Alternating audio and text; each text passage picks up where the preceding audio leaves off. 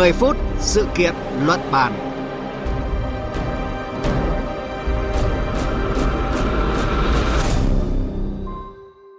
Thưa quý vị, thưa các bạn, đã có những diễn biến mới trong vụ mất quyền kiểm soát đối với 36 trong tổng số 100 container hạt điều xuất khẩu sang Italia. Tính đến ngày 3 tháng 4, các công ty Việt Nam đã thu hồi được 12 trên tổng số 35 container hạt điều xuất khẩu sang Italia bị mất chứng từ gốc.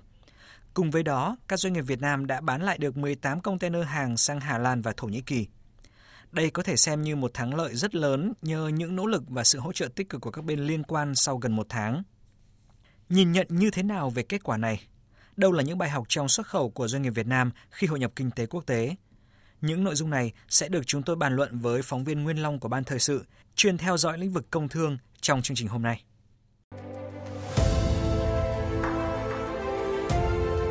Cùng cảm nhận chiều sâu thông tin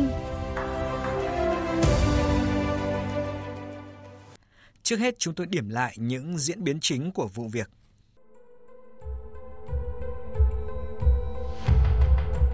Ngày 9 tháng 3 vừa qua, đại diện Hiệp hội Điều xác nhận xảy ra việc 5 doanh nghiệp điều xuất khẩu thông qua công ty môi giới Kim Hạnh Việt đã ký hợp đồng xuất khẩu điều sang Italia với tổng số lượng gần 100 container cho nhiều khách hàng. Trong quá trình gửi hồ sơ và liên lạc với đối tác nhập khẩu, các doanh nghiệp này phát hiện nhiều dấu hiệu bất thường nên đã tìm cách ngăn chặn được 64 container và tìm cách bán lại cho các đối tác ở châu Âu. Còn lại 36 container bị mất các bộ chứng tử gốc. Các doanh nghiệp xuất khẩu cho rằng họ phát hiện ra dấu hiệu lừa đảo khi trong quá trình gửi hồ sơ nhờ thu tiền từ ngân hàng Việt Nam đến ngân hàng Thổ Nhĩ Kỳ. Theo hướng dẫn của bên mua, số SWIFT, mã riêng của từng ngân hàng được sử dụng trong các giao dịch liên ngân hàng trên toàn cầu bị thay đổi nhiều lần. Sau khi ngân hàng bên mua nhận chứng từ, đối tác mua hàng lại thông báo không đúng thông tin của họ, yêu cầu trả lại bộ chứng từ, nhưng lại không ghi rõ trả theo hình thức nào, dù phía ngân hàng Việt Nam đã nhiều lần liên hệ. Một số hợp đồng khác được phía ngân hàng Italia thông báo là hồ sơ gửi chỉ là bản photo, không phải bản gốc, thậm chí là giấy trắng. Theo ông Bạch Khánh Nhật, Phó Chủ tịch Hiệp hội Điều Việt Nam, lô hàng 36 container này trị giá trên 7 triệu đô la Mỹ, tương đương 162 tỷ đồng đã mất kiểm soát và bị mất bộ chứng từ gốc.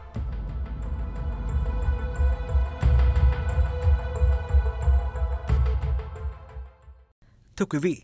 chúng ta thấy rằng là sau thời gian dài bị ảnh hưởng của dịch COVID-19,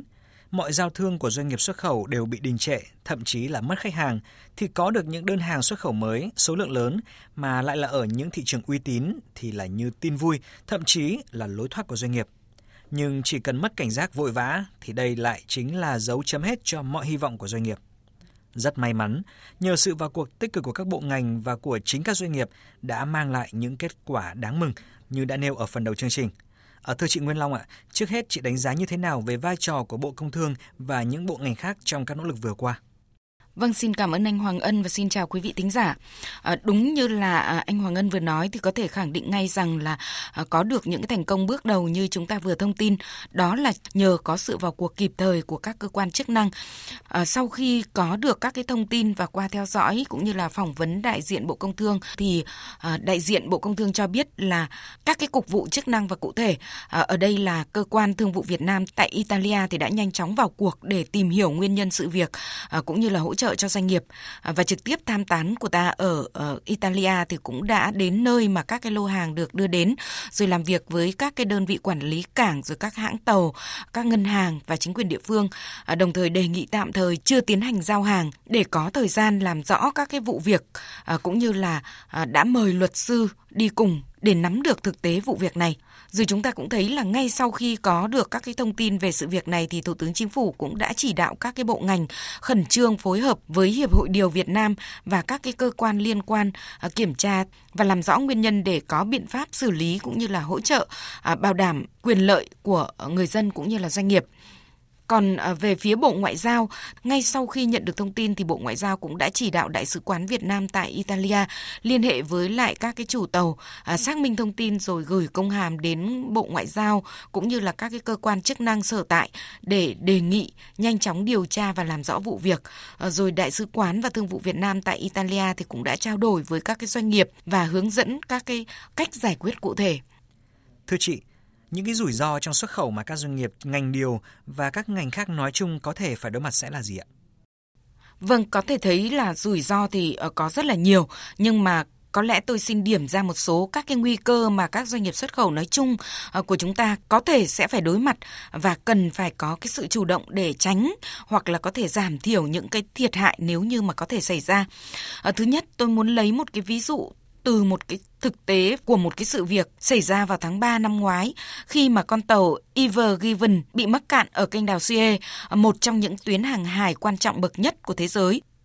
Khi mà con tàu này bị mắc cạn thì đã gây tắc nghẽn ở cái kênh đào này và đã gây ảnh hưởng đến cái giao thương toàn cầu trong đó có Việt Nam. Và từ sự việc này cũng như là vụ việc các cái container hạt điều uh, vừa rồi đó thì các cái chuyên gia đã khuyến cáo là doanh nghiệp uh, của chúng ta nên tính tới việc mua bảo hiểm cho các cái hàng hóa xuất khẩu. Uh, bảo hiểm hàng hóa cả trong cái quá trình vận chuyển thậm chí là mua bảo hiểm cho cái số lượng hàng hóa xuất khẩu đi ờ, để đề phòng cái trường hợp mà chúng ta bị mất hay là bị cháy nổ hoặc là những cái trường hợp rủi ro khác. Hay là một cái rủi ro thứ hai mà chúng tôi rất là muốn nhắc đến, đó là thời gian vừa qua thì chúng ta thấy là hàng loạt các cái biện pháp phòng vệ thương mại mà nhiều nước áp đặt cho hàng hóa xuất khẩu từ các cái quốc gia khác vào thị trường ờ, để nhằm hạn chế cái việc gia tăng xuất khẩu, để bảo vệ cái hàng hóa sản xuất ở trong nước. Trong đó có các cái vụ kiện chống bán phá giá rồi là chống trợ cấp rồi tự vệ. À, cụ thể là mới đây nhất thì chúng ta thấy là những cái sản phẩm mật ong của ta à, bị Hoa Kỳ áp thuế tới hơn 400% chẳng hạn.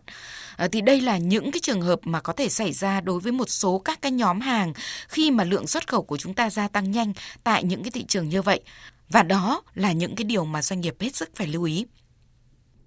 Có thể thấy Việt Nam là một trong những quốc gia chủ động hội nhập kinh tế khi cơ bản định hình mạng lưới gồm 17 hiệp định thương mại tự do FTA các FTA đã và đang mở rộng cánh cửa thị trường cho hàng xuất khẩu của Việt Nam. Nhưng mà một khi sân chơi này ngày càng lớn thì cũng là lúc doanh nghiệp Việt phải đối mặt với những rủi ro với nhiều hình thức tinh vi và đa dạng hơn. Là phóng viên theo dõi sát mảng xuất nhập khẩu, à, từ vụ việc này thì theo chị trong thương mại quốc tế, đâu là những bài học đắt giá cho doanh nghiệp Việt Nam?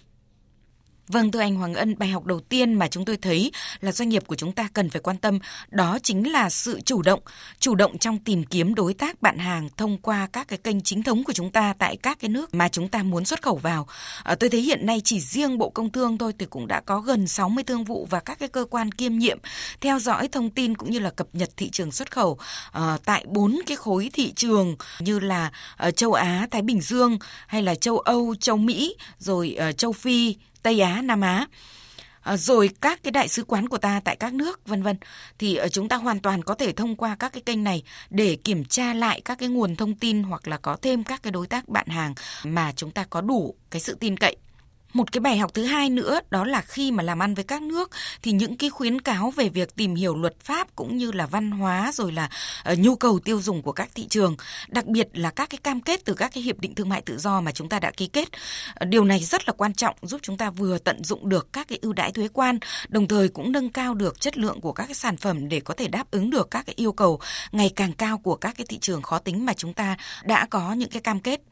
Và một cái bài học thứ ba đó chính là quản trị rủi ro. Mà như ở phần đầu tôi đã chia sẻ về những cái nguy cơ mà doanh nghiệp có thể gặp phải ờ, và các cái chuyên gia đã khuyến cáo, thì ờ, chỉ khi chúng ta chủ động trong cái việc phòng ngừa và quản trị được các cái rủi ro đó, thì chúng ta mới có thể hạn chế được những cái sự thua thiệt, thậm chí là những cái nguy cơ mất mát. À, và tôi rất thích một cái câu nói của một chuyên gia nào đó rằng là phải quản trị lòng tin. À, nghĩa là niềm tin phải được dựa trên những cái hợp đồng cụ thể với các cái đối tác cụ thể à, và giao thương thì phải tuân thủ các cái hệ thống pháp luật của quốc tế.